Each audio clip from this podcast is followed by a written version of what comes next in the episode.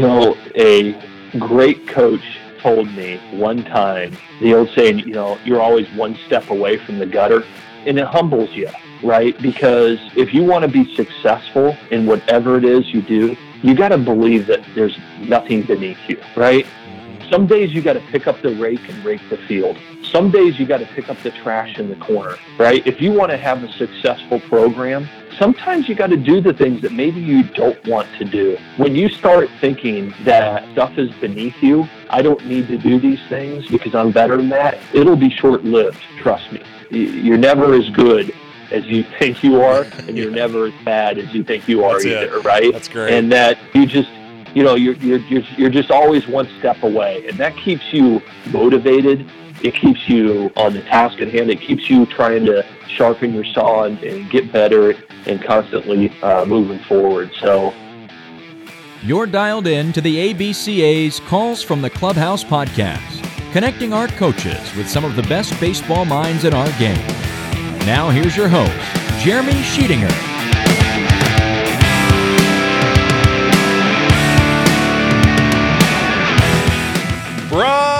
Broadcasting from the ABCA National Office here in Greensboro, North Carolina. Welcome back or welcome to our Calls from the Clubhouse podcast. This is your home for certified audio gold and your podcast destination where you come to connect with the very best baseball minds in our game. Welcome into the community of lifelong learners that make up our group of loyal listeners. There's a conversation that's waiting for all of us on the other side of this intro that has the potential to change the course of your coaching career, guys. That's a fact.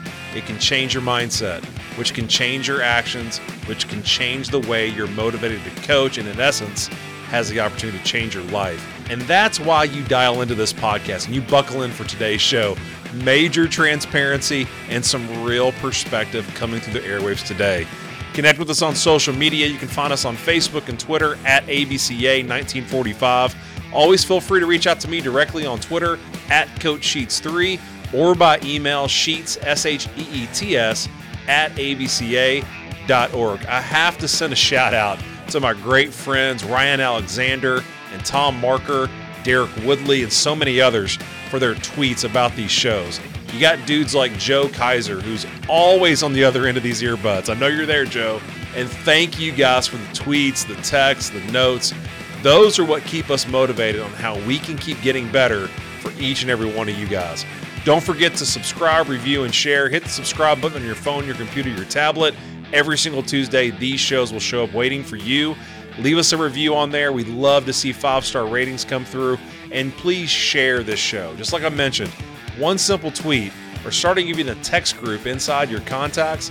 All the baseball people you have access to, guys, send them a note. Let them know that you're digesting audio gold. You're getting better each and every week. Find a way that they can as well. Just don't know where that goes. It could send someone down a more positive path in this game. So keep spreading the great word. We appreciate your help on those fronts. A major announcement this week, guys, and moving forward, we'd like to welcome in our longtime proud ABCA partner, Rawlings, into the Dugout Chatter fold. They have chosen to rework their partnership with the ABCA to include these podcasts. Thank you guys for believing in this podcast and where we're going, and for their first note to our listeners. Rawlings wants to make sure you guys know that as the official helmet of Major League Baseball and the Babe Ruth League, Rawlings is proud to introduce its latest innovation, the new Mach EXT batting helmet with facial extension piece. With its sleek profile that allows for optimized ventilation and impacts high performance padding that absorbs and disperses force, the Mach EXT is engineered to perform. Additionally, the Mach extension piece provides additional facial coverage and protection without limiting visibility because coverage equals confidence, as we all know. Available in both junior and senior sizes as well as one and two tone versions. You can buy the all new Rawlings Mach EXT batting helmet at Rawlings.com. Again, that's Rawlings.com. If you're looking for more information about this product and all the things that they have to offer the baseball community. It's an easy transition from Rawlings to this week's guest on the show. We welcome in the University of Virginia head coach Brian O'Connor, a loyal 25 year continuous member inside this association and someone that's been on our short list for a while now. We wanted to connect with Brian right after he had the opportunity to coach for the USA Baseball national team with two of his greatest influences in coaching and really allow him to reflect on his career in baseball. And man, did he ever! Some powerful introspective audio gold is coming your way. When you think about what Brian and his staff have accomplished in their 16 years at UVA, I'm talking about the 2015 national champs, four College World Series appearances, including two appearances in the finals, 14 straight NCAA tournament appearances, seven regional championships, four 50 win seasons. And with all that in mind, they have built the Cavaliers into a national powerhouse program. We get Brian to open up the early days in building this program but even as we go back further to his days playing at Creighton and in the shadows of the College World Series, to learning some important coaching lessons in his first years in the dugout, to constantly challenging his why to coach every single day. It's humility, it's character, it's a conversation with a true lifelong learner. That is what's on deck for us today. So let's jump right in. Pull up a bucket with us. We're going to have a seat in the dugout, and we're going to chat with University of Virginia head coach Brian O'Connor as he joins our Dugout Chatter episode. And get ready, coaches. This great show is coming at you right now.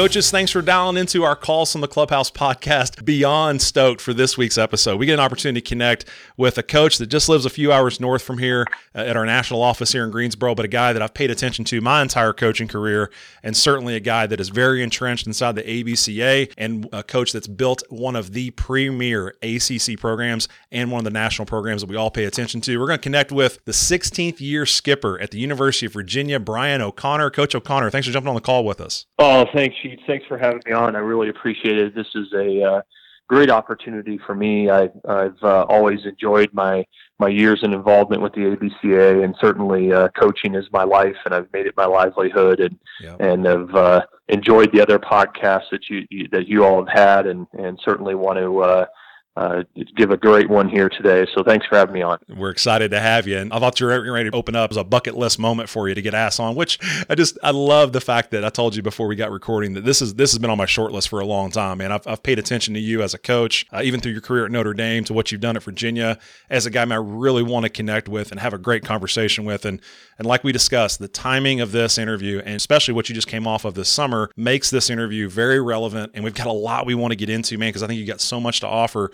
But as you know, we always start our shows. It's a great way for us to use these platforms, use this media audio platform to connect with guys that are loyal inside the ABCA. You're you're a proud 24 year continuous member. And if I could, Brian, just open up for us your experience over the years being a part of ABCA, attending conventions, obviously speaking on the main stage, and just being part of what our baseball coaching fraternity is all about. Well, it's it's a it's a great fraternity, as you know, Sheets. Um, sure.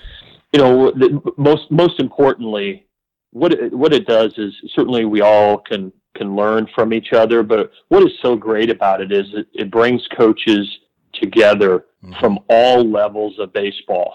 You know, and you can whether it's listening to a podcast, whether it's going to a convention, whether it's going to a clinic, whatever it is, we have every level to major league managers mm-hmm. that are involved to little league coaches and everywhere in between. And uh, when, when you have that and you're able to share ideas through whatever platform it is, whether it's a podcast like this or it's speaking at the convention or running into somebody at the convention or ABCA clinic. Certainly the ABCA and the experience that I have had and the people that I've been involved with in baseball over the years has been uh, very, very impactful. And I'm proud to say that I've been a member f- for that many years and, and have been to the majority of the conventions o- over the years. The ones I've missed is because there's been an obligation with the family or sure. something like that. Mm-hmm.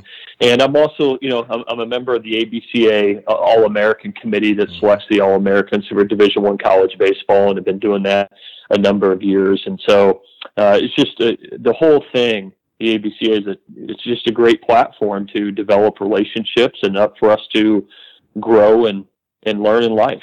That's awesome. You know, you're 26 years into this whole thing, and uh, I was just reflecting as you as you were going through that. I always think about the first few years, and I've talked with Coach Corbin from Vanderbilt about this. And um, it, you know, the first few years you get there, and you're really trying to understand what this whole thing is, and and at that point, you know, it may not be nearly as overwhelming as it is now. We're now on site, we're going to have 6,000 plus coaches. But when you first got rolling, you're looking at, you know, two three four thousand coaches. Again, still overwhelming with the trade show and the main stage. I think it's really a cool dynamic that, if you don't mind me saying, you know, when you first get going, you know, you're breaking into this thing. You're probably looking around, going, "Man, there's uh, Rod Dedeaux, there's Skip Bertman, there's all these guys," and you don't feel like that you're worthy enough or you're intimidated to go up and just have a conversation. And what blows people away is that those guys want to converse with you. Corbs talks about all the time. You know, I got all these guys that want to come up and ask me about Vandy. Just like, and again, I'm putting you in this category. People find you, they see the V on the polo, and they go, Brian, let's talk about what you guys do in your program. What's Karl do with the pitchers? What's Mac doing? And you're like, well, wait a minute, man. I want to know what you're doing. Like, you're a very, very yeah. successful high school coach. You're a very successful small college coach. What are you doing? That I can bring back to the Cavaliers. I think that's an interesting dynamic that a lot of guys don't appreciate. Well, I, I think you're exactly right, and that's that's what I was speaking towards. Is that you know you have varying levels of people competing in the the, the realm of baseball at all mm-hmm. levels. But then you're right. You have that young coach like I was when I when I went to my first con- convention. and I was 23 years old, and and looking at the the the icons of college baseball coaches and you know, professional baseball managers and everybody every level of baseball and how comfortable everybody feels of, you know, just talking the game and learning. Sure. And, you know, I'll tell you, you know, to your point is, um, it, it, it, when you stop learning in this game and you stop asking questions and what other people are doing, uh, you know, when you think you have it all figured out, this this game is going to pass you by mm-hmm. because there's people around you that you know whether you're competing against them or not that are that are doing things that you have to pay attention to. And this is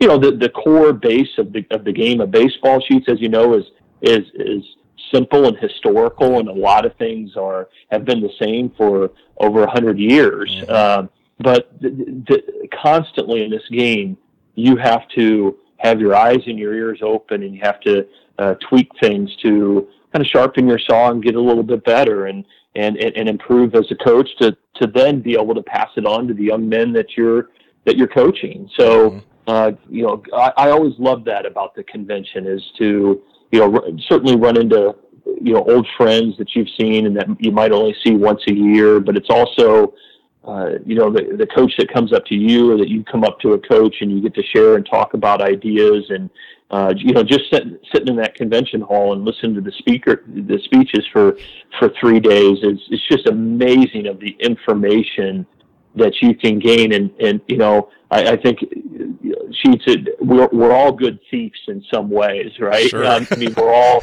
yeah. taking information from from, from other people right mm-hmm. and and we're taking that and we're tweaking it and and from our mentors that we've learned from and other people that we picked their brains over the years we you know we take that information and then we we make it ours mm-hmm. you know and um, so it's it's it's a it's a great time it's something that i look forward to uh, every year and then in between those conventions there's just so many ways that we can improve as a coach whether it's you know you're going out and speaking at a coach's clinic somewhere or you know the availability now of things online and mm-hmm. podcasts and, and everything to learn from each other is is remarkable. I mean that didn't exist 25 years ago when I get got into the coaching business and you know you can sit and listen to podcasts on a long drive recruiting or at your home at night and, and, and learn about what other people are doing and what works for people. Oh, that's so great. So many takeaways in that. And, and one in particular, I'm going to come back to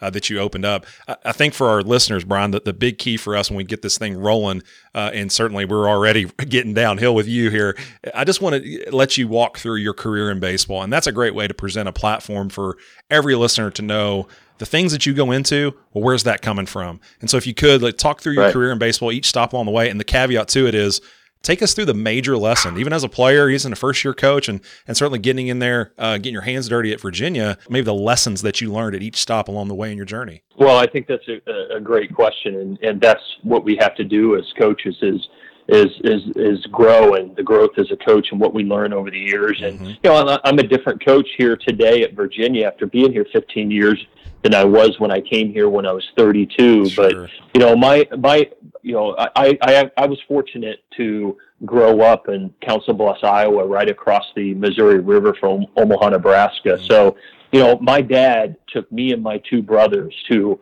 all of these College World Series games every year growing up.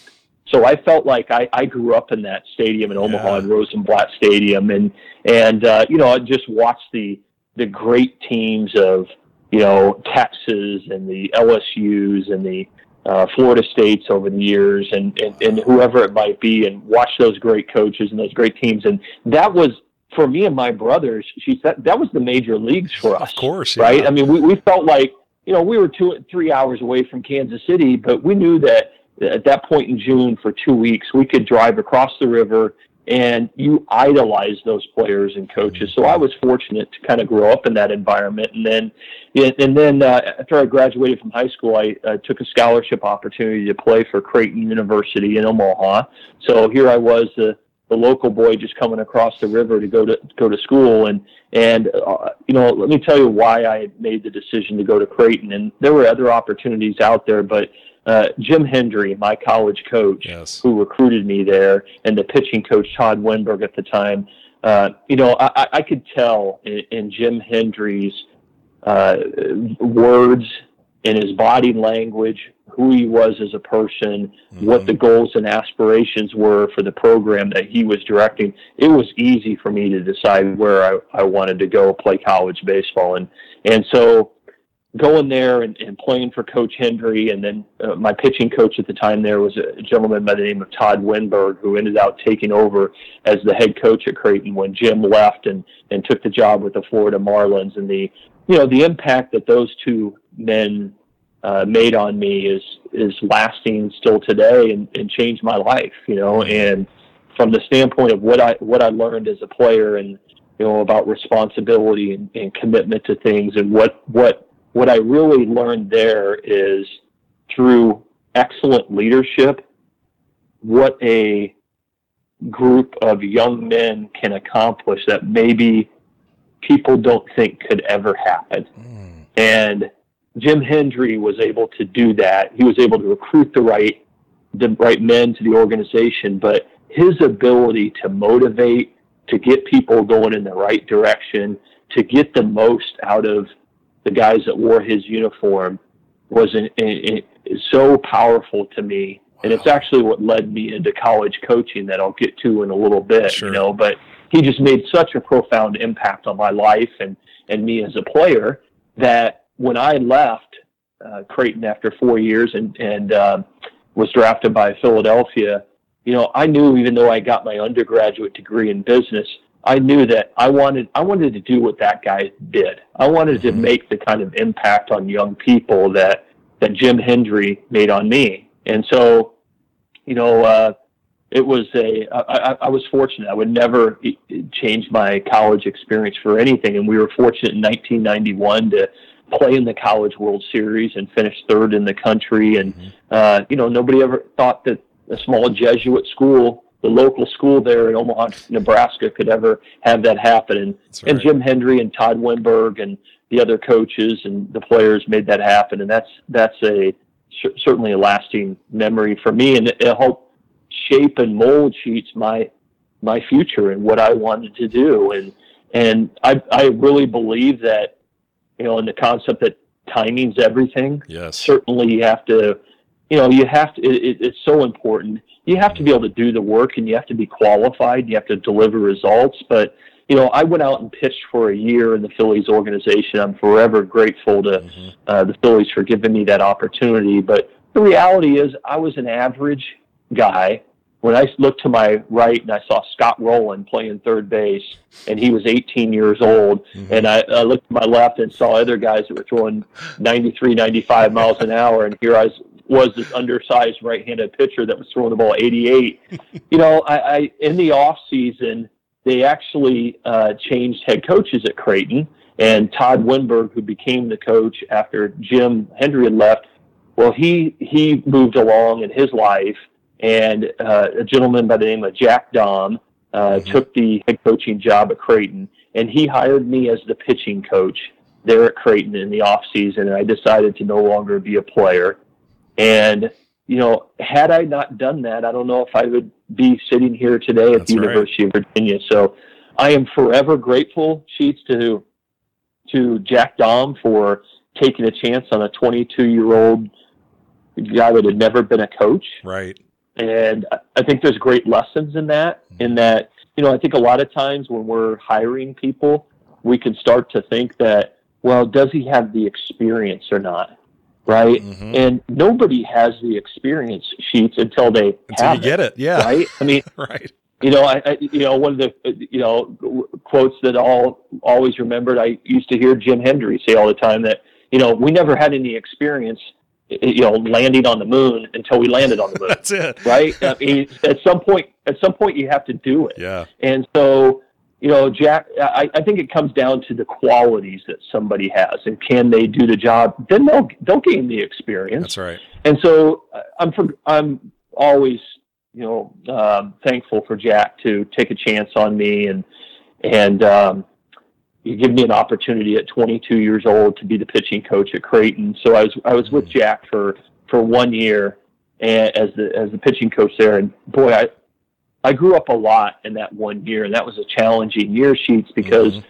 You know, these guys that I was coaching and I was their pitching coach, I was living with them yeah. the year before as a as a player. It's an interesting dynamic. And, yeah, and so you know that line can be really, really mm-hmm. tough, mm-hmm. Right? And I'll never forget we were playing at the University of Minnesota when they had the tournament in the Metrodome, mm-hmm. and we were playing in that opening tournament that weekend, and I was the pitching coach, and we lost a tough game on Sunday, and I was furious as the coach. And I went into the locker room, and the guys are all showering in the locker room, and they, you know, they're all hooting and hollering like we had just won the World Series, sure. but we lost the game. Mm-hmm you know, and and I I walked into that shower and I regretfully, you know, yeah. threw a water cooler, not at anybody, but in the shower, Proving and started screaming at them. Yeah, that that winning's important, and mm-hmm. it's got to matter more to you. Mm-hmm.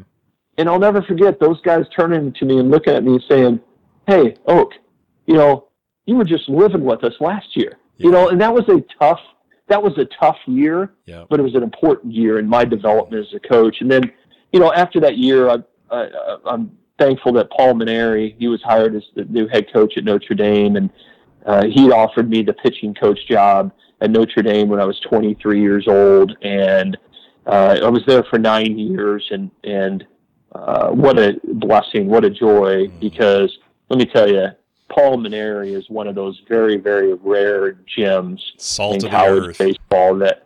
Oh well, yeah. you know, I mean, he's an unbelievable. He's an unbelievable uh, uh, game day manager mm-hmm. as far as like just making decisions on the field, mm-hmm. and that comes from ex- you know years of being in a dugout with his father, and sure. over the years, and and then him being in a dugout. He's really really special at those things.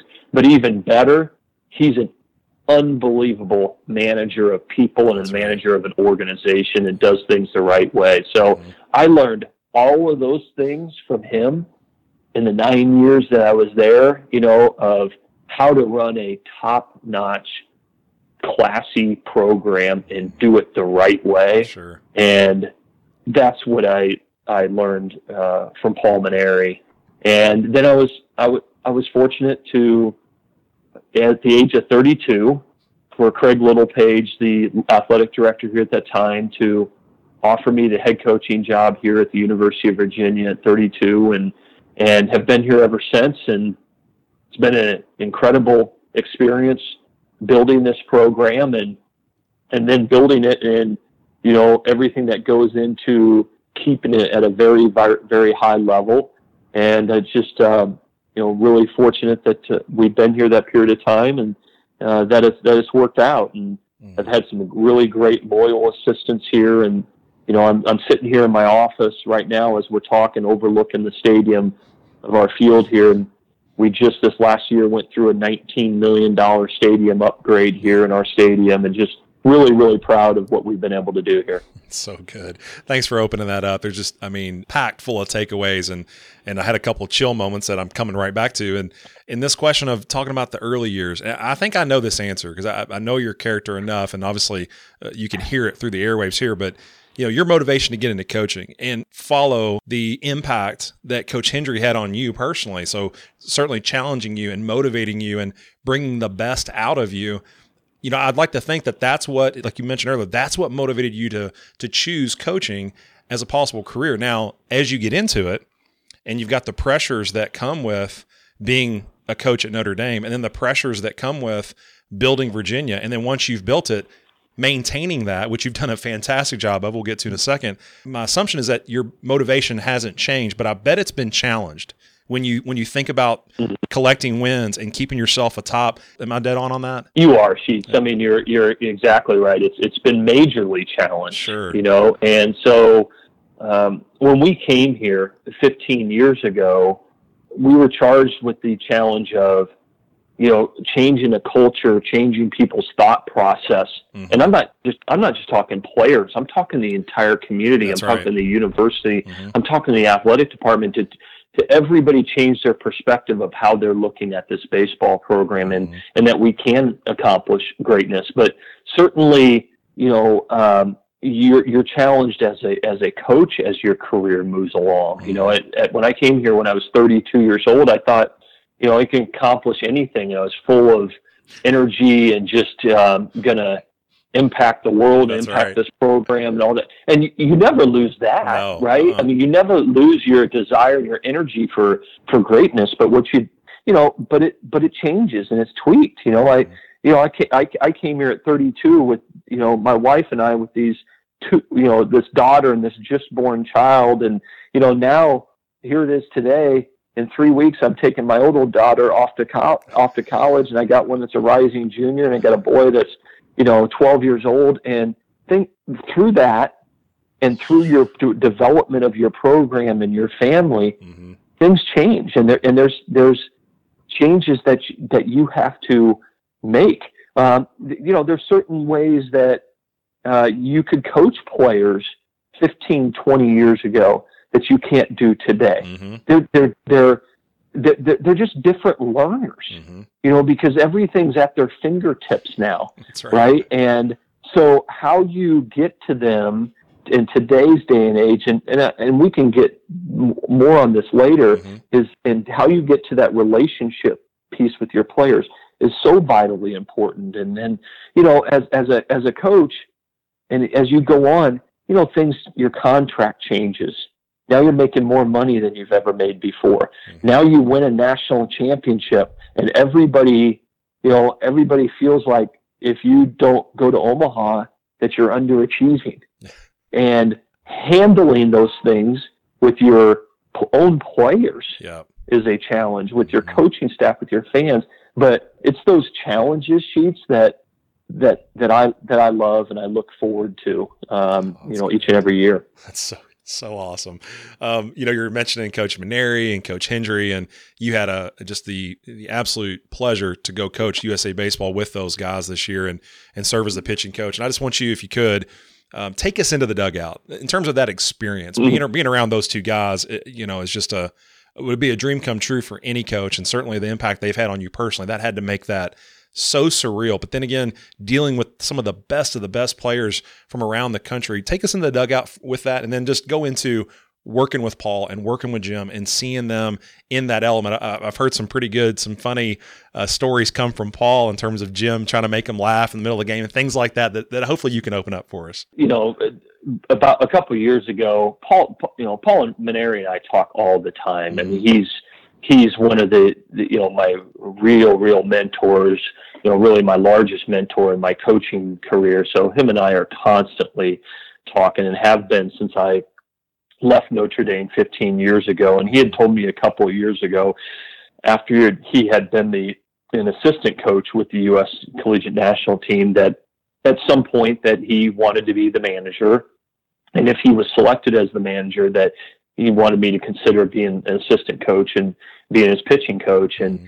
And uh, so, you know, absolutely, Paul. Whenever yeah. you get to do that, you know, I'm on, and and yeah, and look forward to it. And um, you know, there's part of me, Sheets, that look forward to it from the standpoint of, you know, Karl Kuhn's our pitching coach here, and he does a masterful job. Yes. But you know, you know, it, it actually takes me back to my roots when I got into coaching as dealing with those pitchers every day and calling a game and things like that. So uh, that part of it was really cool and individually rewarding for me. But you know, to be in the dugout with my two, other than my father, the two biggest mentors in my life, mm-hmm. Jim Hendry and Paul Mainieri, was uh, was special. You know, um, it was quite frankly, it was emotional for me. Yeah, Sheets, that yeah. uh, to look into my right and left and see these two guys that uh, made such a powerful impact on the way I think mm. and the way I t- talk to players and how this program's run was was awesome.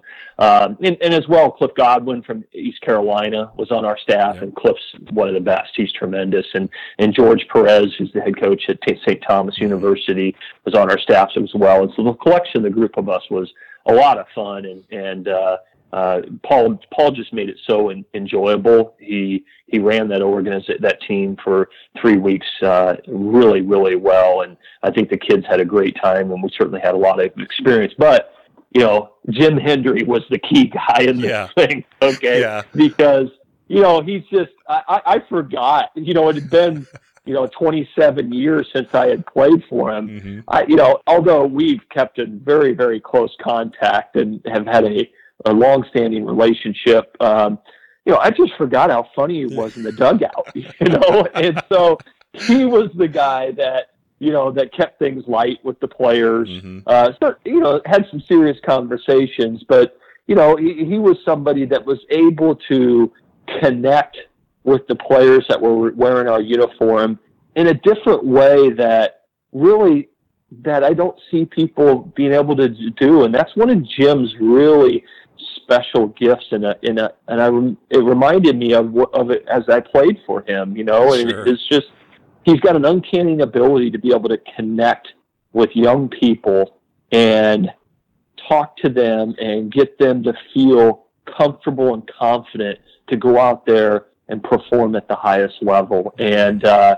you know, it's just it, there would be a lot of tense moments. I mean, every game we played sheets with the with the team, the Japanese team was one run. You know, it was yes. one to nothing, two yeah. to one, three to two. You know, and Jim Hendry's always the guy that would keep it light in the dugout, or he'd say some wisecrack during the game that would keep everything loose. You know, so some cool. of them I'm not at liberty to yeah, share. we're gonna keep podcast, those, but you yeah. know, you know, but um, you know, we, we we had a lot of fun, and it's just um, and but we had a lot of success too. So it was a great time. It was, it was a great reunion for us. That's so cool. You know, I, I, try to measure myself. I say this on the podcast every once in a while. Just measure myself in, in the days that we that we have by the amount of times that you get chill bumps, that the hair stands up in a, in a conversation.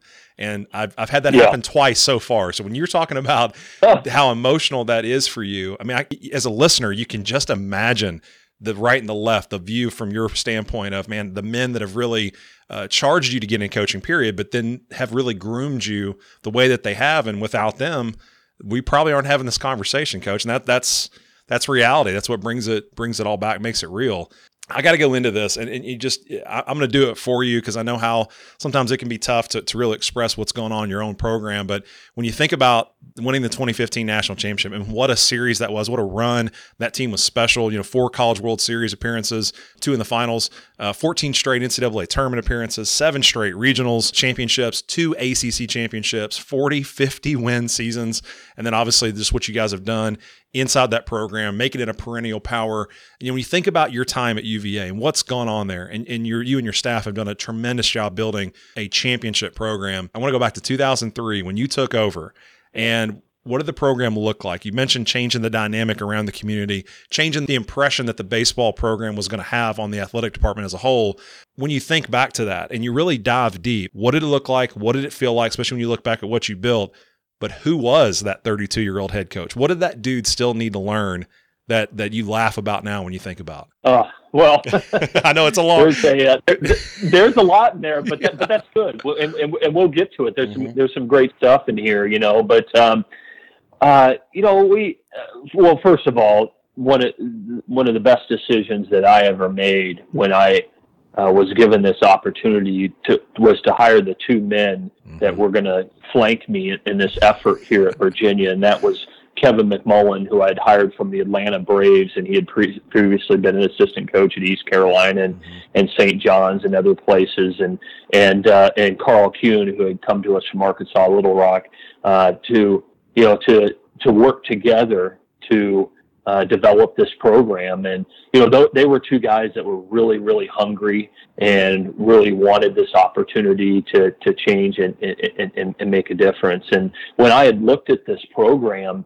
uh, sheets and decided, okay, is this the right opportunity to leave the University of Notre Dame? Mm-hmm. As I continued to look at it and dissect it, I really felt like at that time in 2003 that this was one of the few sleeping giants mm. that hasn't really been tapped into. Sure. You know, and there's just it's, and every year there's there's there's fewer and fewer of them, mm-hmm. and so here was a place that bounces between the number one or two ranked public institutions in the country. Mm-hmm. It was in a unbelievable baseball conference.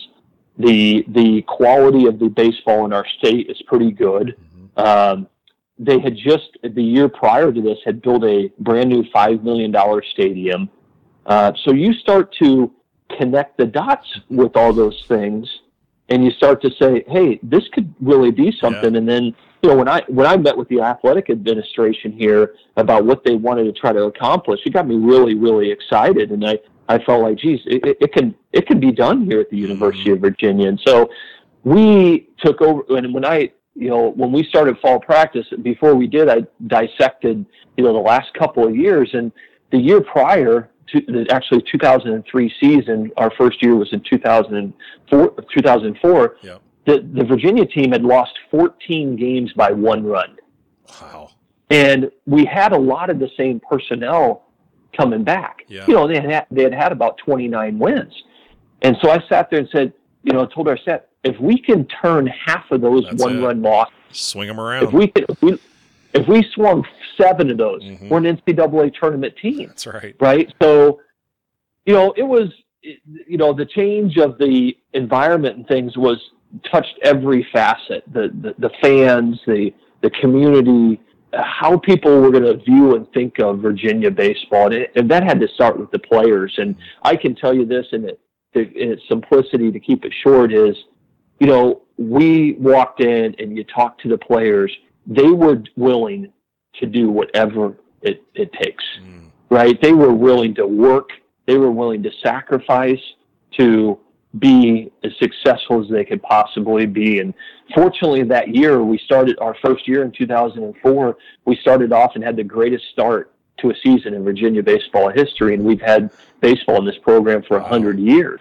And um, you know, the opening weekend of conference play, we went to Georgia Tech and won all three games at Georgia Tech, and the University of Virginia had never done that. And then two weeks later, we swept Clemson for three games. And these players were starting to look at each other like, yeah. "Holy cow, let's do this!" These guys, they they weren't lying to us. Yeah, right. They were telling us if if we did this stuff, mm. that we would be successful. Well, we ended up hosting a regional that year in our stadium and this and that now, I got to be honest, Sheets. When you go back and look at the this the stats yeah. on that team, there were three big leaguers on our infield. Right. Mark Mark Mark Reynolds was our shortstop, mm-hmm. who's with the Washington Nationals right now. Ryan Zimmerman was our third baseman. That was the left side of our infield. Okay, they were going to be okay. And then our yeah, and our first baseman was Joe Koshansky, who made it to the big leagues, and that year he was the ACC Player of the Year. Wow. So I don't I don't know how much we really did because, quite frankly, if you judge it by our infield, we were loaded up pretty good for talent. Don't give me the cupboard was so, bare. Don't give me that. no, no, you know, and so it, it uh, you know, it, it, it was a very very memorable memorable year. But what we did is we set the tone for what our expectations were going to be every day mm-hmm. when those players hit the field and what they were going to do off the field and how they were going to represent this university and this baseball program. And we wouldn't let them budge from that. And so what happens is, and this is, I, I think, a key part of building a program is certainly consistency and staying with it on what the fabric and the foundation is of a program. But then what happens is they have a great experience and they feel it sheets. And then what happens is then they, they pass it on down to the next group. That's it. And then they pass it on to the next group. And it just has this snowball effect. A lot of people t- talk about a snowball effect in a negative way. This is a snowball effect in a positive Yes. way that it just builds momentum and the, the new players come in and the veteran players that have been around say, Hey, that's not how we do things around here. Yep. You know, N- now the important key component is you got to have success Mhm. and then it snowballs, you know? Uh, I don't remember all the questions that you asked me. Hopefully that answered some of them. I, I'm I'm not gonna leave you. I'm not gonna let you walk away from that without the second part. Just who who were you as, Yeah. as that young 32 year old? What, what's what are the things now, Brian? When you look back, you're like, wow, like I walked into that one, or you know, I really need to learn that. Open that up. Yeah. Well, I, I tell you what, I had a lot of I had a lot of dark hair at that time, and now it's white. So um, You've aged well, my, My- friend. my- yeah, my wife will tell you I was a lot better looking. So, um, but uh, you know, no, it, I, I was just I, I wasn't real. Um, I was kind of like certainly we were organized and things, but there was so much energy and and and whatnot. A lot of it was just kind of off the cuff of what I knew and what I had learned over the years. Mhm. And when I started to slow it down a little bit and do a little bit more thoughtful planning, um, but uh, that that was that was part of it. Yep. But I'll tell you the biggest thing, and this wasn't necessarily from the first year. I would, you know, I would say this was over my, my first five years. Okay. Is I wanted to win so bad as a coach, and the other coaches did too, that we were like really, really intense and uptight Yep. all the time, right? And Sure. it, you feel like we wouldn't let the players breathe. You know, we Yeah. wanted to win so bad, right? And I'm not going to apologize for that, right? Um, uh, but what I learned over the years is that as the season progresses and the groundwork is laid, and we've done what we can do, to kind of gear back a little bit and the rules don't change the expectations Yeah. don't change we still got to be here on time and we still got to run balls out we still got to but like kind of relax and let them play a little bit Mm. and i you know i had forgotten that coach Mainieri i had learned that from him but I forgot it when I came here because I was so consumed with winning. Yeah. And I was so consumed that this is my livelihood and this is my job that I forgot to slow down and enjoy it. And then once we, I really believe once we started to learn that as a coaching staff, you know, um, I remember people telling me, you know, like in 2014 and 15 when we were playing the national championship series and we were playing in Omaha, people would say, geez, I watched you on TV and watching the dugout. You look like you're comatose. you know, you look like you're just like, just relaxed as can be.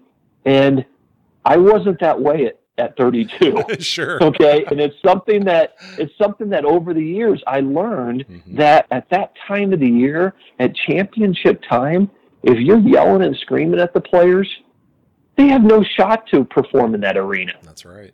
you know and it, and uh you know it's amazing sometimes we as coaches you know we can say to players hey you how, you can talk about how important poise is hmm okay but i'll never forget that player that turned to me that one day and said coach you talk to us all the time about having poise and having this poker face where's yours Yeah. Show us.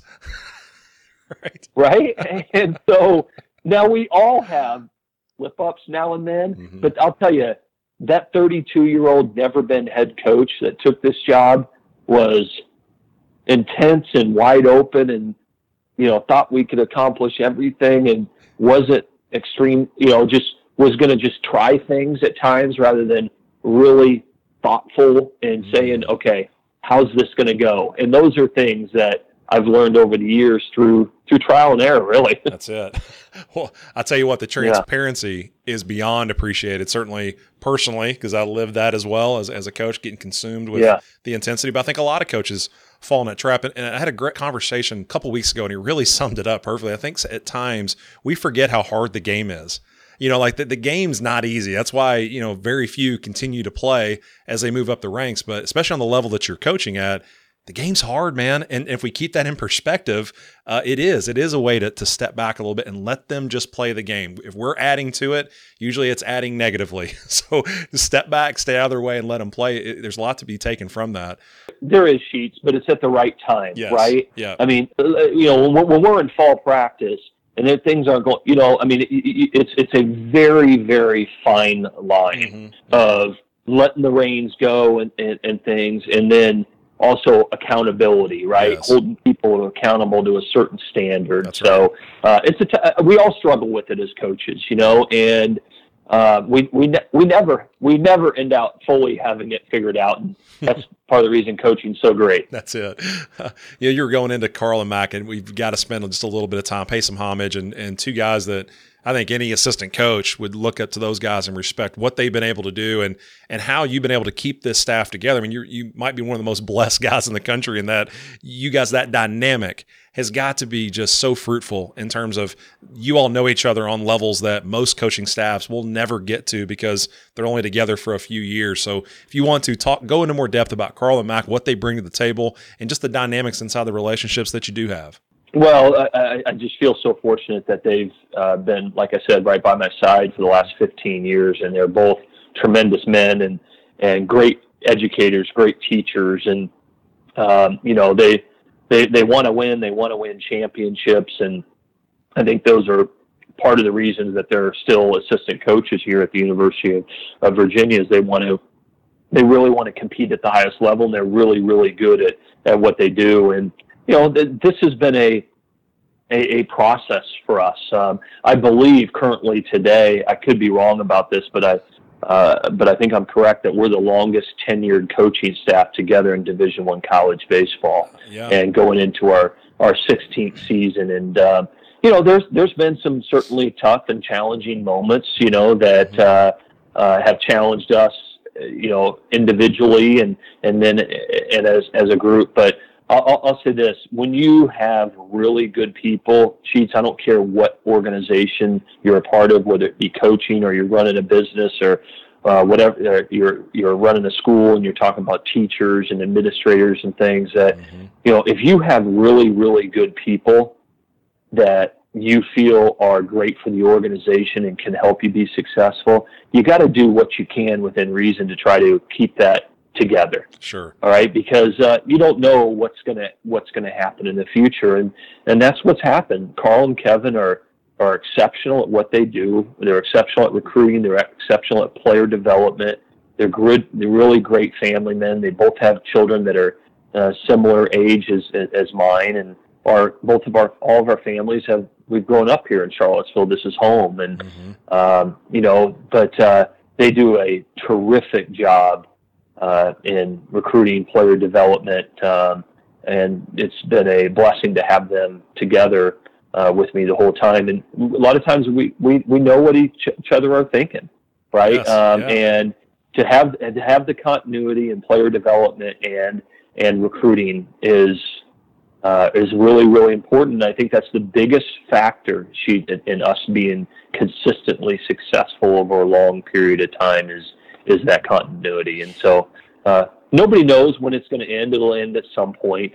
Um, and uh, you know, change is good, and sometimes it it uh, it'll happen. Uh, but you know, I'm going to try to keep this thing together as, as long as it uh, possibly can. Absolutely.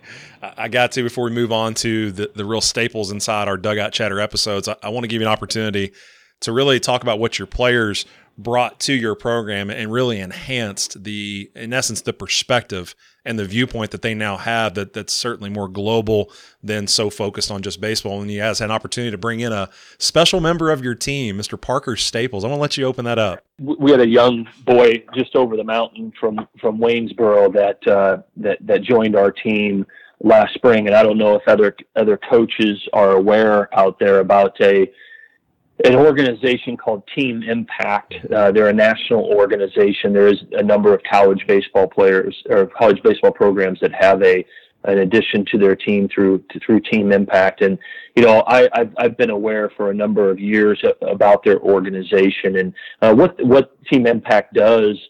She says they connect a college athletic team with an individual somewhere in the community or in the surrounding community um, that is potentially going through a you know a challenging time. You mm-hmm. know, uh, it could potentially be a a chronic illness or say a serious illness that um, you know and what this team impact does through this connection it you know it, it forms you know long lifelong bonds and and hopefully changing outcomes you know our the the, the young boy nine year old boy uh, john parker staples that that joined our team um, you know he's a, he's a young kid that um, you know had had recently been diagnosed with a life-threatening disease and uh, lymphoma in 2017, and he had worked his way through that and had um, uh, been uh, cured and, it was on the way uh, of uh, uh, being successful. And so it was a great connection. this was all driven sheets by our by our players. So cool. um, it was nothing. They they came to me and said, "Coach, we'd we'd really like to do this," mm. and it was a it was a powerful day for our guys. Mm. You know, um, uh, you know, hey, our our guys play in a beautiful stadium. They're at a great university. Uh, so many college baseball players across this country are so fortunate, and you know, when you see a young person like this that has has many challenges in life and but has the strength and the courage to to persevere through it and to see his eyes when he sits at this table with our entire team around him and we announce that he is signed to be a member of our program and he puts on that jersey and his hat and to see his face light up oh. and to oh. see when he comes over to practices or games and things like that um, you know, he just went out the other day with a couple of our players, and they went to Dave and Buster's down in down in Richmond. And yeah. you know, you think about your a nine or ten year old boy. These guys are your your heroes, There's your no idols. Doubt. So I, I encourage any teams out there that you know to look that up and the the impact that it can you know make on a young person in your community, but also it can make an impact on the 35 young year old young men mm-hmm. that you have in your locker room too. So we're really excited that he's a part of our organization. It's outstanding. There's a great piece that came up on social media, and uh, I told Coach O'Connor I felt like we needed to address this for any coach out there thinking of of really doing something bigger than the game, not only for a child and making an impact on his life, but for your players and doing something much bigger. We had to address that. You can find that on social media. Go th- go through UVA baseball and and uh, their Twitter account. You'll be able to find that video and you get to hear from the players and how it impacted them. You know, we talked about who you were as a young coach, and I think that's great. I want to go in more into the the growth as a leader. You know, a person that's got to stand in front of you know 35 18 to 22 year olds and you've got to challenge them you've got to love them you've got to uh, get into them a little bit at times, but you've got to grow them up. You're taking them on a journey from being an 18 year old young man. And when they leave your program, Brian, you've got to have them either prepared for professional baseball or they got to be prepared to go crush life. How have you really grown in that space? Well, it's, it's, uh, you know, certainly it's it's continuing to evolve sheets over the years. Um, you know, at, at, at, at 32, quite frankly, I I did with the players and handled it the way that Coach Mainieri did because I, he was such a great example. I just I just stole all of his stuff, you know. Uh, but uh, you know, but um, you know, it's it's it's it's a huge responsibility. You know, you think um, of having of being a parent that has a child going off to college. You know, and, and the parents of the young people that are coming to play in our baseball program, they look at us as as coaches and me as the leader as the as the caretaker of their son. I mean, ultimately, their son has to make their own decisions in life, right? Uh, yes. I'm not at the dorms every night at 12 o'clock making sure they're coming home, right? they've got to, you know, they've got to make their, their own decisions to kind of chart their path in life.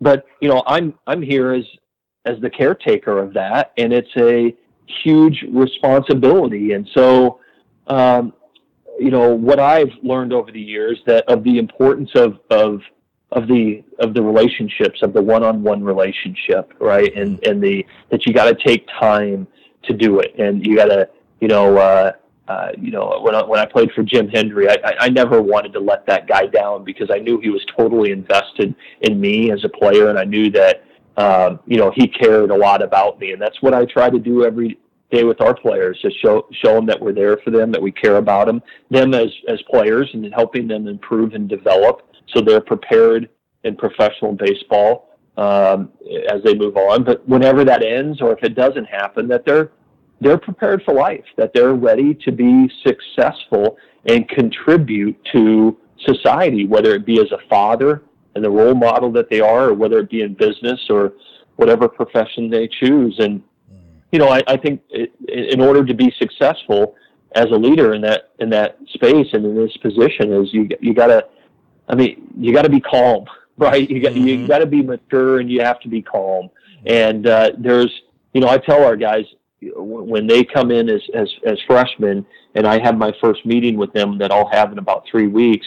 You know, and I talk to them about how important it is to communicate and you know how I have to know what's going on, and I and I tell them hey, listen, and, and being in coaching for for 25 years, uh, trust me, man, I've I've heard everything, yeah. right? So yeah. um, I, I, I I I I I'm here for you, right? And we're we're your support system here that's going to help you take this next crucial crucial step in their life, and I and I think it's the most important step that that you know their their development as people from the age of 18 to 22 years old is vital. And um, the way that they think and you know and i know it is because i know that that period of time impacted me. So it's it's a huge responsibility. It's something that i take uh, really really um, uh, I, I, take it really really serious. And um, and and actually really really love that part of it mm-hmm. sheets that um, that responsibility of of leading young men uh, into the future um, you mentioned earlier talking about being challenged, and, and certainly coaching today's players is, is, different. Our society's different. Their their access to information is different. Uh, we've seen the game change from a technology standpoint, from a, a language and term standpoint, and, and certainly all philosophies. Like you mentioned, there's always going to be the base of of traditional ways to win baseball games. Those will never go away. But just some of the dynamics inside that, and again, more importantly, the information that players have, uh, has has really challenged coaches just to really grow up, adapt or die. And I'm just interested in a question that just gets so many great responses from is one that as you viewed the game, and maybe it was even the summer with USA or the last couple seasons at UVA, when you've been able to sit back and really watch the game, can you pinpoint some moments or happenings that really challenged you and went, you know what, we could teach that differently. I could be better at that. That's something we need to address for our team. Can you pinpoint anything for us? Well, I, th- I think, Sheets, I think we're at a really, really interesting time in our game, mm-hmm. right? And, mm-hmm. and, and, again, uh, the, the core base fundamental part of our game, I, I hope will never change and hasn't changed. Mm-hmm. Okay, but in, within that game, how we're getting players better, how we're connecting with players, I'm talking generally in the sport of baseball, has changed immensely in 15 years that I've been the coach here. And again, I, am sitting at our stadium looking out at the field, and, and I look to my left 30 yards away from here, and here's a here's the TrackMan that's yeah. at our stadium, right? That charts every ball that that is in the air in space, right, in our stadium, and how much the ball rotates, and, and just sitting down and spending the time to try to learn what all that information is and yes. what it truly means yes. is really, really deep. And then and, how to coach it. Is it? Yeah, and, and is it too much? Yeah. Right. Uh, some of it's too much, in my opinion, and I'm more old school that way. But there is information that is given to us that is really powerful and can help. You know, I'm also looking at six high definition cameras that are stationed in our in our stadium that capture everything from six different angles that our players do on the field. And it's sent to a video room and put in a player's file so they can learn and grow as a player. Mm. Right. And so those, those cameras weren't here five years ago. right. It's just you know, and but the thing is, I think we have to be careful about is there can be too much information Yeah. that we forget that it's about competing. hmm It's about you know that pitcher versus batter, you know, competition. It's about the small nuances of the game. So you know, I don't ever want to lose that part of it, and and we won't in our game.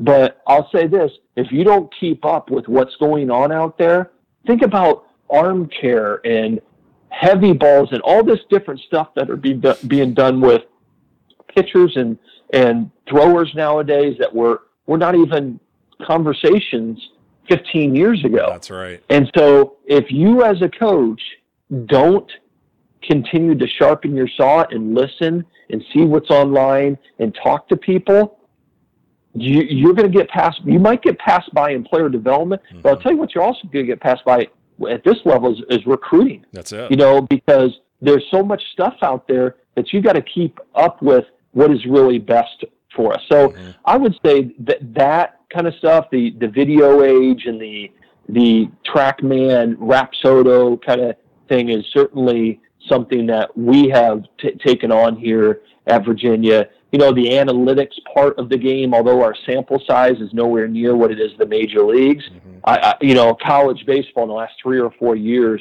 how it's evolved from moving infielders and then, you know, uh, hey, the books are out there on guys. And the guys nowadays, Yeah. go- going in, in next year, this next season, every ACC game that an ACC team play plays is going to be on television. So if you don't study that information Mhm. and put your players where it's the high percentage chance that they're going to hit the ball, we're at a disadvantage. Yeah.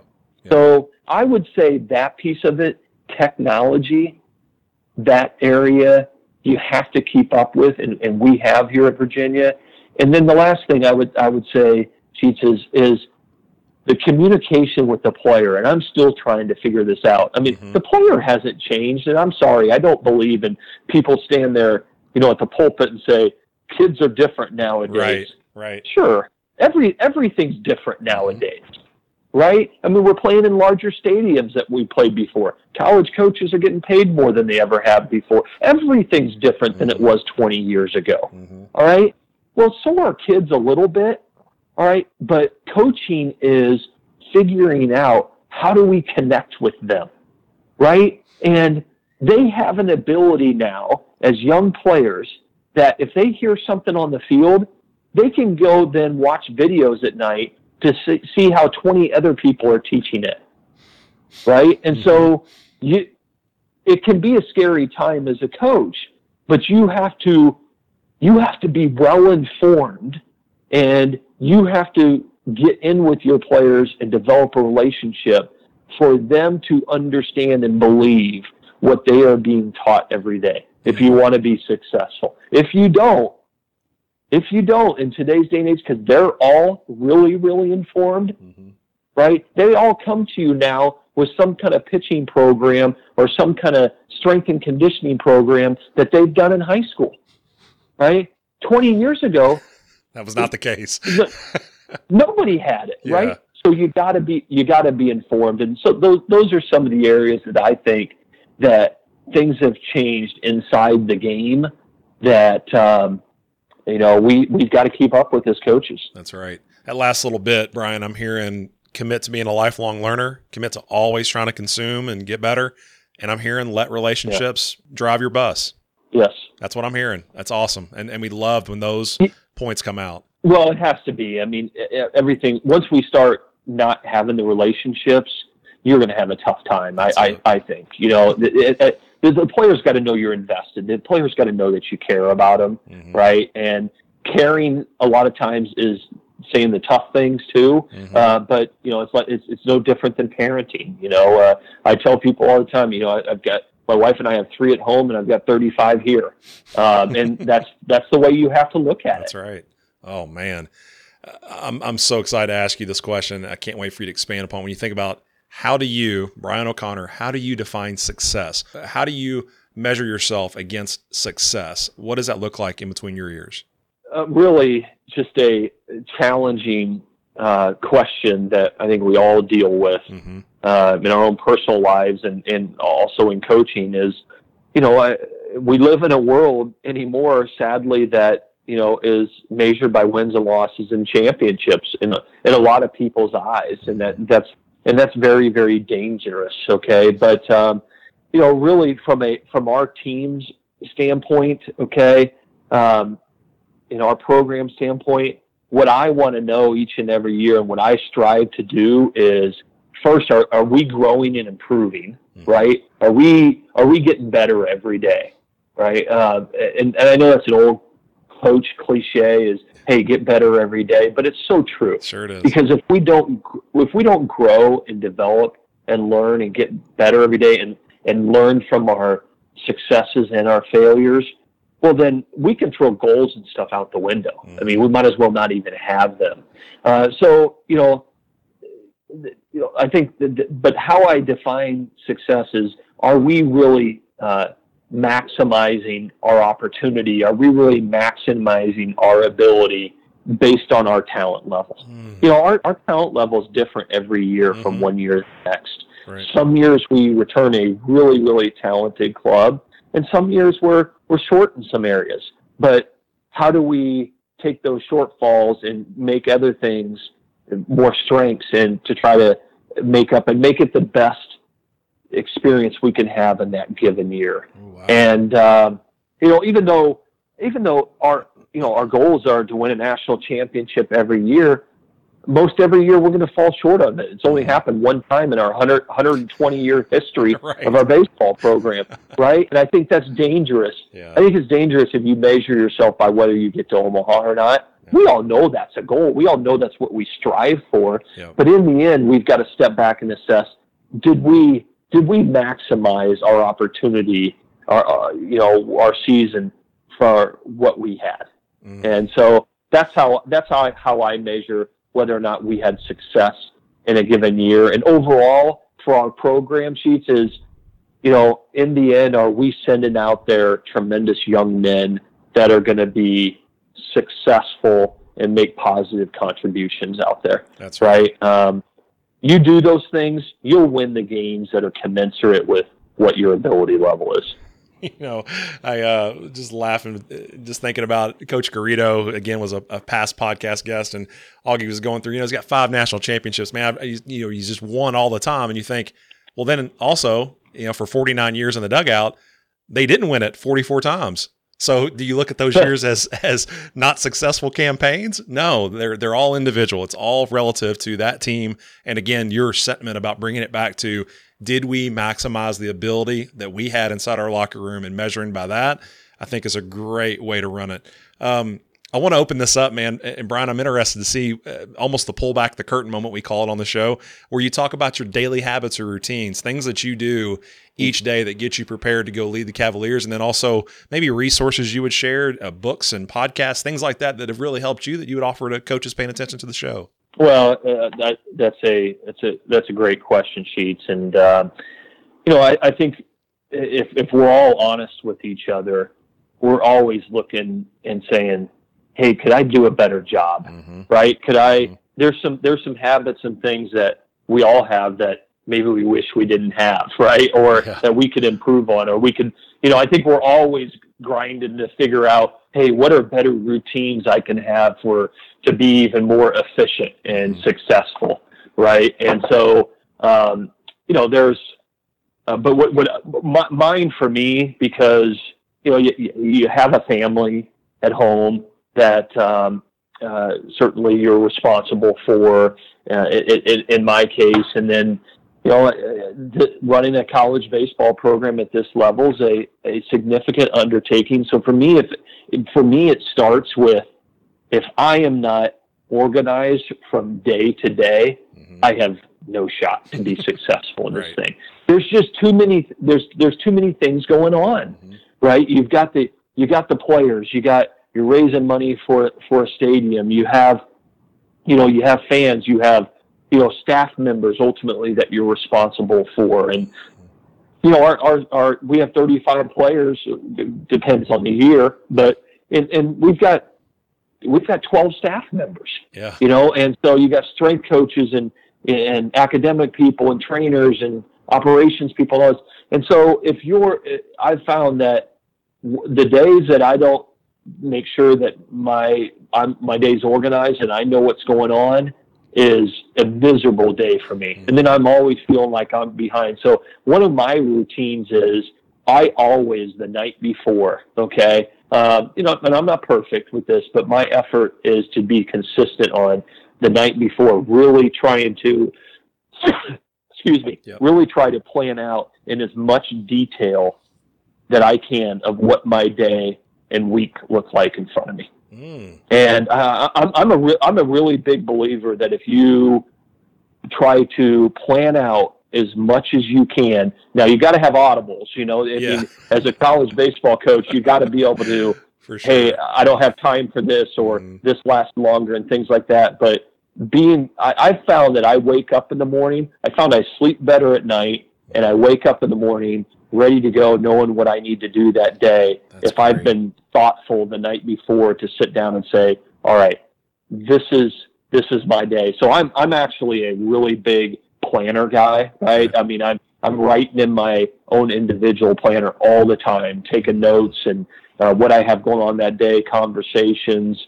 Um, I, I I keep a book too for the entire season. Um, that's uh, every day, and you know, every day other than than a game day, Monday through Friday, we have a staff meeting uh, where my entire staff's together, my coaches, our video guy, our trainer, our operations person, uh, pretty much everybody involved in our program. And that meeting sometimes lasts 20 minutes, sometimes it lasts an hour and 20 minutes. Mm-hmm. And um, it, it uh, you know, it kind of charts the, the path for us that day and, and then moving forward. But for me, it starts with, you know, just making sure I'm ultra organized.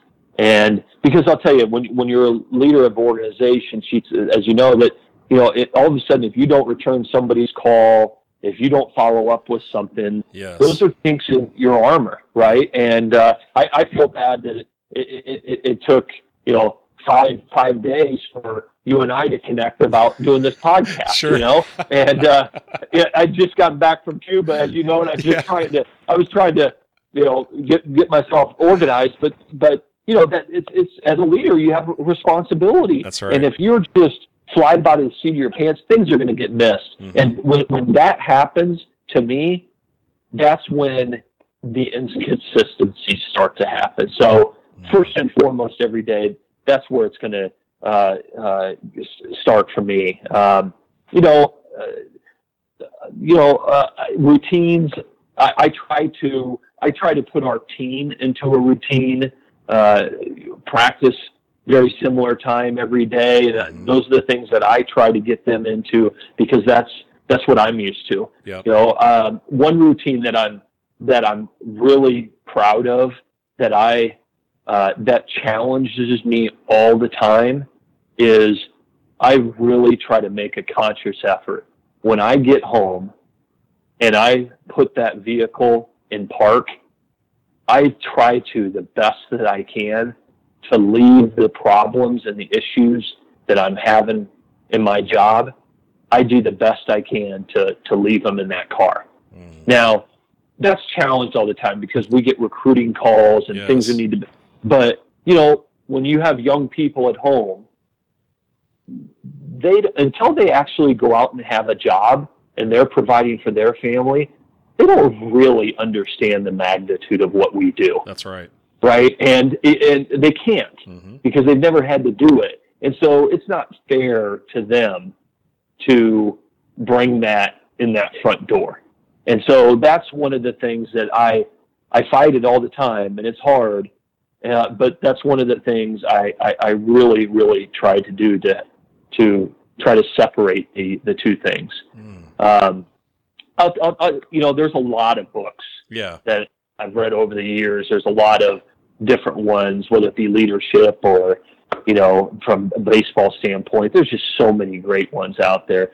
But I will tell you, uh, you know, if if the listeners have have never read a book uh, by Todd Gongwer, and it's called Lead for God's Sake. That's right. Um, if you haven't read that book as a coach, um, I, I, really, really high, highly recommend it. Mm-hmm. I can tell you that um, it was a, it's been very, very impactful for me. It was very, very impactful to me at a, at a really challenging point in my career.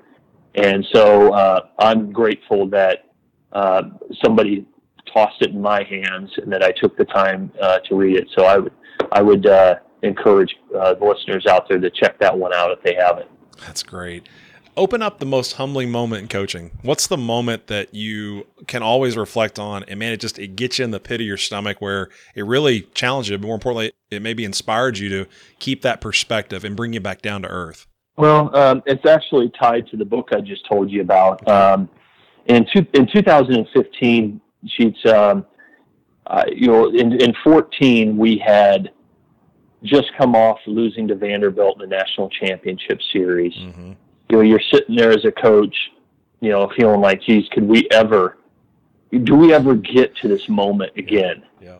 Right. And uh, we had a chance to do it. And we didn't do it. And, you know, and we go into 15 and we had some good key parts back, but there was some question whether it was going to be as good of a club as, as 15. But you know, we, you know, I as a coach, you know, you're walking around that. Hey, you played the national championship series and you've been to Omaha now three times. You know, you maybe start to thinking that you you're pretty good and you get you got things figured out a little bit. You know, yeah. and then all of a sudden, bam, it hits you right in the gut and you don't have, have it figured out. And um, you know, I'll I'll just I'll never forget when we were down at, Virginia Tech playing a series during the 2015 season, and um, you know I I made the the biggest mistake of of my coaching career, you know, and uh, mm. it was in it was in middle of the March. We had been beaten up quite a bit as a uh, uh, we had a lot of injuries, mm-hmm. right? But we were still predicted to be one of the teams in Omaha and all this kind of stuff. We still had a really good club, but we just had been decimated with injuries to our team, and I wasn't handling it real well. And so, in the first game of the series down at Virginia Tech, uh, I went out to challenge a play at home plate, a batter's interference play, and uh, you know, I, I I made a huge mistake, and I was so out of control, sheets that I that I touched the umpire, mm. and um, it's just it it, it, it changed me, and oh, uh, I, w- I was out of control. I, I, I didn't, you know, here was one of these moments that, and we're all guilty of it, and we all make mistakes, and then we try to get back in line and grow and learn. And you know, I'm, I'm sitting here talking to our players about how we have to have poise and you have to handle the ups and downs of the season. And here I was, I didn't handle it myself, and I was a terrible example to the young men wearing our uniform. And I physically touched an umpire, and I ended out getting suspended for the rest of the Virginia Tech series. Yeah. So I sat in the hotel room in Blacksburg, Virginia, the next two days and watched our team bus pull out of the hotel parking lot. Ugh. And then I had to miss the midweek game, and then I had to miss game one the next game weekend against Florida State. And during that period of time, I had actually had a meeting in my office with the author of this book, Todd Gongwer. Mm-hmm. And, and, you know, it was a, you know, a, a changing moment for me. And, you know, to come home and after the Virginia Tech series and have to talk to my children, my own children, that really don't understand what I did sure. and to have to explain it. And uh, I'll tell you, the, the most unhappy person out of all of it was my wife. Yeah yeah. right? Because here it is, the strong man in the family that's supposed to provide a shining example to your kids. And uh, not only were I letting the 35 young men that wear our uniform down and everybody else involved with our program, I wasn't setting a great example for my own kids at home. So it was a really uh, ch- ch- coach changing, life changing uh, moment for me, and and really the most re- regretful thing that I that that I've done on the baseball field. That umpire didn't deserve that. Yeah. Okay, he didn't deserve to be the brunt of my frustration. So. Gosh, thanks for being transparent. That again, those are moments that our coaches appreciate. I think anytime you can humanize another coach, especially one that we're going to look up to, is a great moment, Brian. So we appreciate you opening that up. And a couple of lighter side questions of this. Um, we want to know about hidden talents or hobbies. What, what's in there that you know maybe you want to release on the show? I mean, this could be a platform for you to really express to the world that there's some hidden talent that nobody knows about Coach O'Connor. What would you offer? oh, I can't give you. I can't give my secrets oh, away. I don't. On. But I, I don't. No, I don't. I don't know if there. I don't know if there really is. I mean, I'll, I'll tell you that. I mean, this is you know sad a little bit, but you know, I, I'm I'm I'm pretty darn consumed with my job. Sure. Okay. And and when I'm not, I, I don't play golf. You know, I don't. You know, I, I just there's I, when I'm not consumed with me do, doing my job and leading this baseball program, mm-hmm. I spend time with my family. Yep. You know, and that's that's what I do. We we travel. We um, you know just try to spend as much time as we we can together. Um, you know, tonight I'm going to take my my young son to baseball practice, and that's a priority for me, and I need to do that. And so uh, I'm gonna I'm gonna do that as much as I can. I enjoy uh, what little limited time that I do get to have on uh, traveling with my wife, um, who I met in high school, and you know, we've been together ever since. And uh, you know what I actually have taken up uh, in the last six or seven years is is actually hunting. That um, oh, wow. I never thought that I would. I didn't. I didn't grow up in that.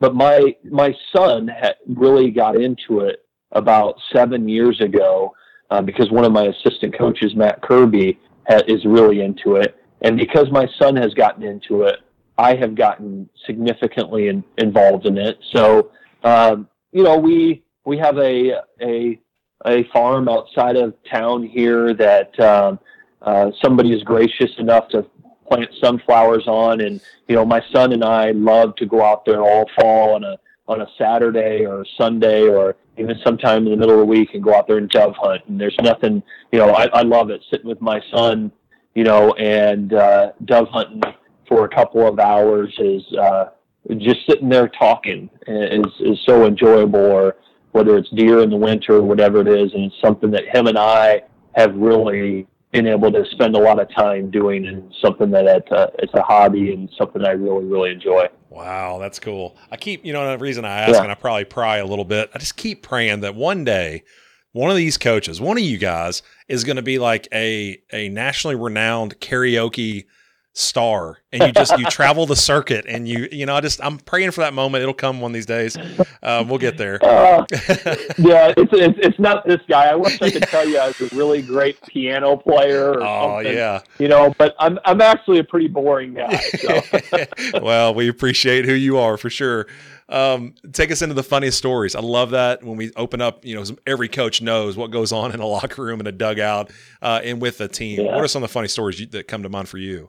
Well, I'll tell you, I'm gonna I'm gonna give you the, the uh, there's a lot of them, but sure. um, I'm gonna I'm gonna give you one that goes back to my first year with Coach Mainieri. Okay. Right. So this is uh, you know this is darn near 25 years ago that um, you know Coach Mainieri got the job as he, he was the head coach at the Air Force Academy, got the job at Notre Dame, mm-hmm. and then he hired me shortly thereafter. And so this was the end of the summer sheets, and so we we um, uh, you know, we hadn't had a chance to recruit all summer, so we were behind from the recruiting standpoint. So um, I went out and we signed one player in the early signing period. Okay, it was yeah. all that we could, you know, find time to do, and by the time we got there and everything, and we had signed a right-handed pitcher by out of Atlanta, Georgia, by the name of Alex Shilliday.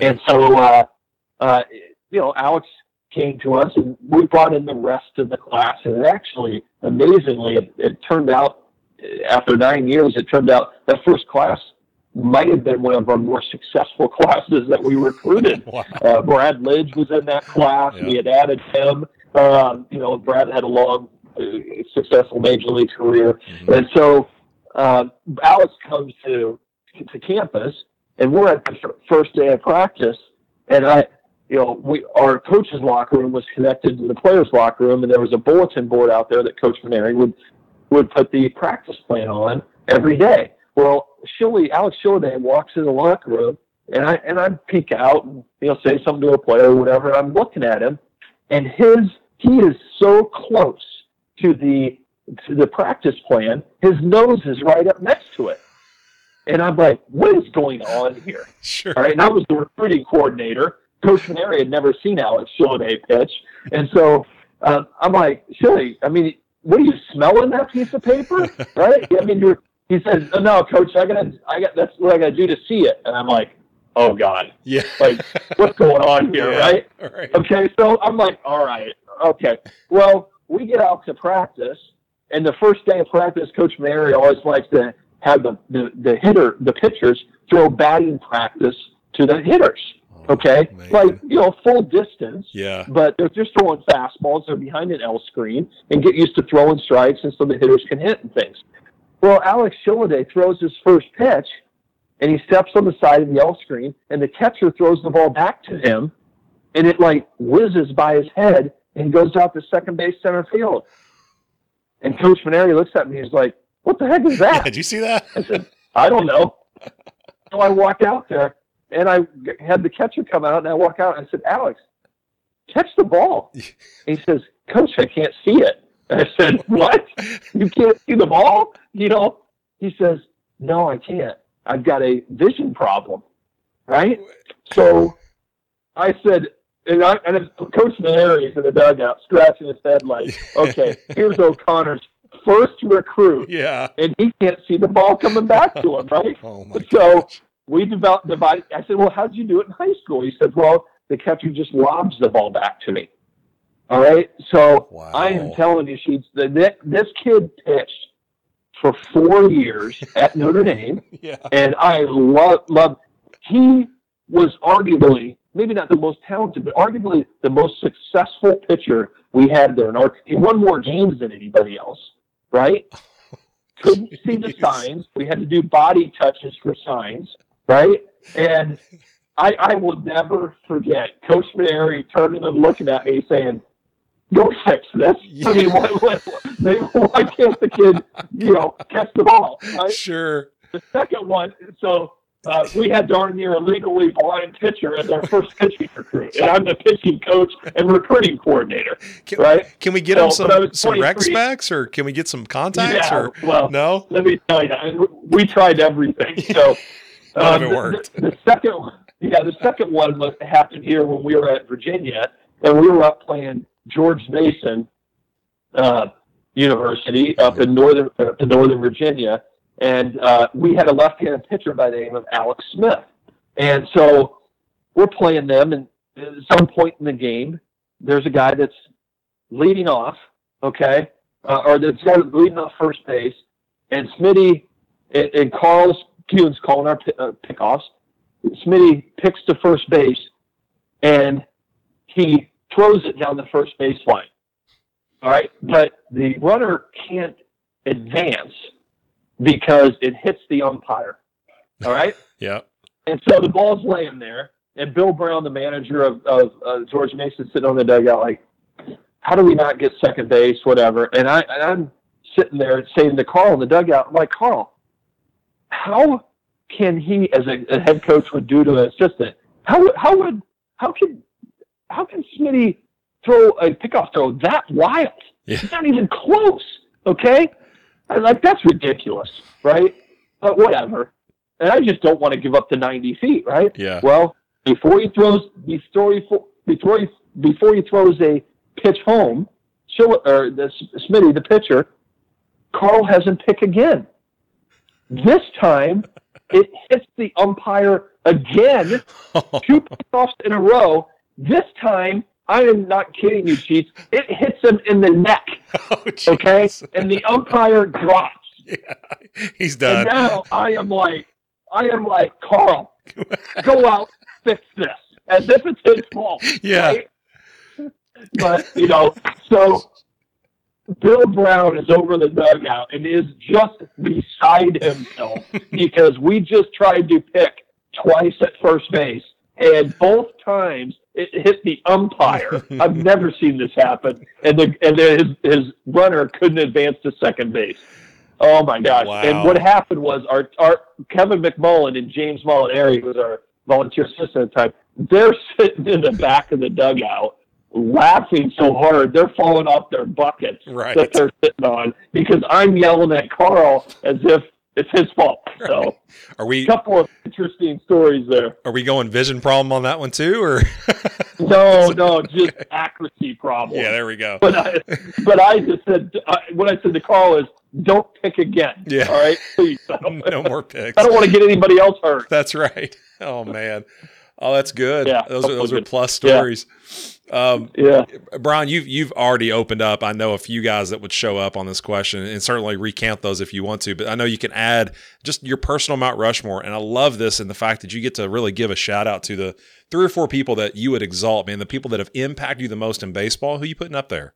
I, I would say first of all my father. I mean, he was Mhm. my my little league coach. That like you know, and he's the guy that took me out in the backyard every day growing up, right, and taught Mhm. me about not only the game of baseball but about respect and and how to you know treat other people and teammates and coaches and things like that. And certainly Jim Hendry. He's Mhm. he's in that Mount Rushmore for sure. You know, giving me the opportunity to come there and and um, you know. uh Todd Wenberg, my pitching coach that I had uh, at uh, at Creighton, was tremendous and taught me everything about being a successful pitcher and, and pitching coach. And and uh, you know Jack Dahm, who gave me an opportunity to to, to coach at uh, at Creighton and, and really took a chance on a 22 year old. And then you know finally, you know, but most importantly, right there at the top of the Mount Rushmore would be Paul Mainieri, certainly.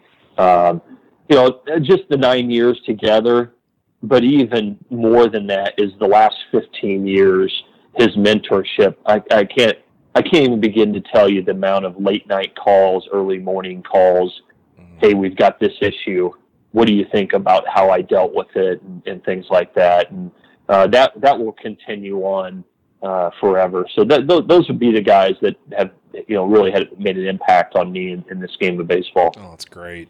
Um, you've had the opportunity to be around some great baseball players and, and even better baseball people. And I guess when you look at that, you know, the cream will rise to the top. And if you had to scoop up the qualities of the very best players, the very best teammates, the very best people that you've been around in baseball, open those up for our guys. Uh, I, I would I would say first and foremost, she said th- those people, whether it be coaches, players, right, Yeah. um, people that you're involved with in the game. First and foremost, th- they're prepared, Mm-hmm. right? Um, they are th- they are they're they're more prepared and they're thinking ahead of their competition, right? W- no matter what it is, you know those those players they're they're they're more prepared than the guy next to them mm-hmm. right? And and a lot of times players come to the office and say, "Hey, why why why am I not playing more?" Well, one of the reasons is the guy that's playing, he's more prepared than you are. Yeah. He's more prepared every day. He pays attention. He knows what's going on. We don't have to tell him time and time again what what needs to be done. So I'd say preparation. Um, you know, the second one I'd say is is uh, these these guys that separate themselves as coaches and players. They got a they got a certain they're, they're they're consistent with their effort and energy Mm. right um you know I, I just whether it be Paul Mainieri and me being in the office next to him, him and seeing the consistency with every day him showing up and him delivering in his job or or the player the great players we've had in this program and the the they don't have to you, they don't have to be told to dial it up right they dial it up themselves and, and it's and it's consistent um I, I'd say the, the these guys have the they have the right attitude and body language, right? Um, uh, those, those are the kids you love being around. Yeah. You know, the guys that um, you know that they can handle adversity. Uh, they know how to handle it. They can adjust, and and they've got great positive body language no matter when it happens, and and uh, no matter what happens. Um, and then another one I'd say is uh, is the, the the great ones. They're loyal. They're loyal to each other. They're loyal to their teammates. They're loyal to their coaches. Um, what I, I for me, there isn't the there's a, there's any quality that's more important in our program in any program is loyalty. Mm. Because once we, no matter how talented we are, once we don't have that, we're done. Yeah. Right. And yeah. and uh, so th- th- those guys, those great teammates, they have that. Um, so th- those would be the short list of things that that that I would say. Um, mm. Also, too, that you know the the great ones. It really seems like they have a lot of respect for other people, mm. and uh, yeah. you know they, they do. They, yeah. they they they respect others, and sadly, I think that's a dying quality in our country. Yeah. Right. And I, but I, but I think the great ones, they, they respect you as a coach. They respect a fellow teammate. If, uh, coach to coach, they respect other coaches. Um, I, I, I haven't met too many people that are ultra, that are very, very successful that don't have a level of respect for other people. Mm-hmm. So, wow. Yeah. That's awesome. Yeah. Those are the things I would say. Yeah. Oh wow. Okay. Um, uh, take us home on this one, man. You, have been just yeah. awesome on every single front. But we're thinking about the best advice you've been given. I think that is is a uh, a, perfect question that it's hard to really bring to summation, but at the same time, it can be powerful in, in, what you hold on to. And then again, what else is out there? What other advice would you have for anyone listening to the show, Brian? Where would you send them? Oh um, well, well, the first is the best advice that that that I've been given is um, you know, a great coach told me one time, and, and I've heard this from him many times, that the old saying, you're always, you know, you're always one step away from the gutter. I don't know if you've ever heard that before. no. But that, you know, you, you know what, that, and it, and it, and it humbles you, right? Because, and what it, what it means is, it, it means a lot of different things, but that, if you if you want to be successful in whatever it is you do, you got to believe that there's nothing beneath you. Mm-hmm. Right? Mm-hmm. Some days you got to pick up the rake and rake the field. Some days you got to pick up the trash in the corner. Right? If you want to have a successful program, all right, sometimes you got to do the things that maybe you don't want to do. And I think this is great advice for for young coaches is that you know, I think a lot of times we can look and see people that are ultra ultra successful or head coaches certain ways or assistant coaches and things like that.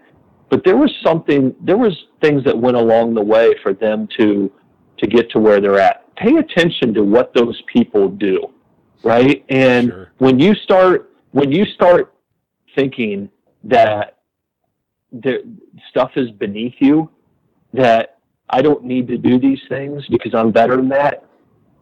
It, will it'll be short lived. Trust me. Yeah. So I think that that advice that I got one time that you know, listen, you're never as good as you think you are, and you're never as bad as you think you are That's either. It. Right? That's great. And that you just you know you're you're you're you're just always one step away, and that keeps you motivated. It keeps you uh, on on the task at hand. It keeps you trying to sharpen your saw and, and get better and constantly uh, moving forward. So um, that that's been something that I've never forgot, and I've I've I've tried to live.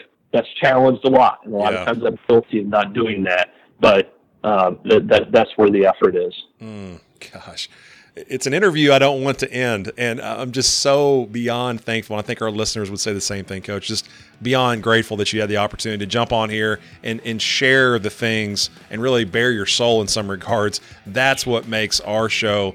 Uh, so successful is getting coaches that are willing to deliver certified audio gold and give our guys takeaways that can challenge them in their own careers and keep strengthening this baseball coaching community. Brian O'Connor, thanks for jumping on the call with us, my man. We wish you and the Cavaliers, your staff, your players, the very best of luck. Thanks for being part of the ABCA, and we look forward to catching up again with you real soon, Coach. Hey, Sheets, thanks a lot. It's, it's a pleasure, and I look forward to uh, many, many years and involved with the ABCA. It's a great organization. I, I appreciate all you, you guys do.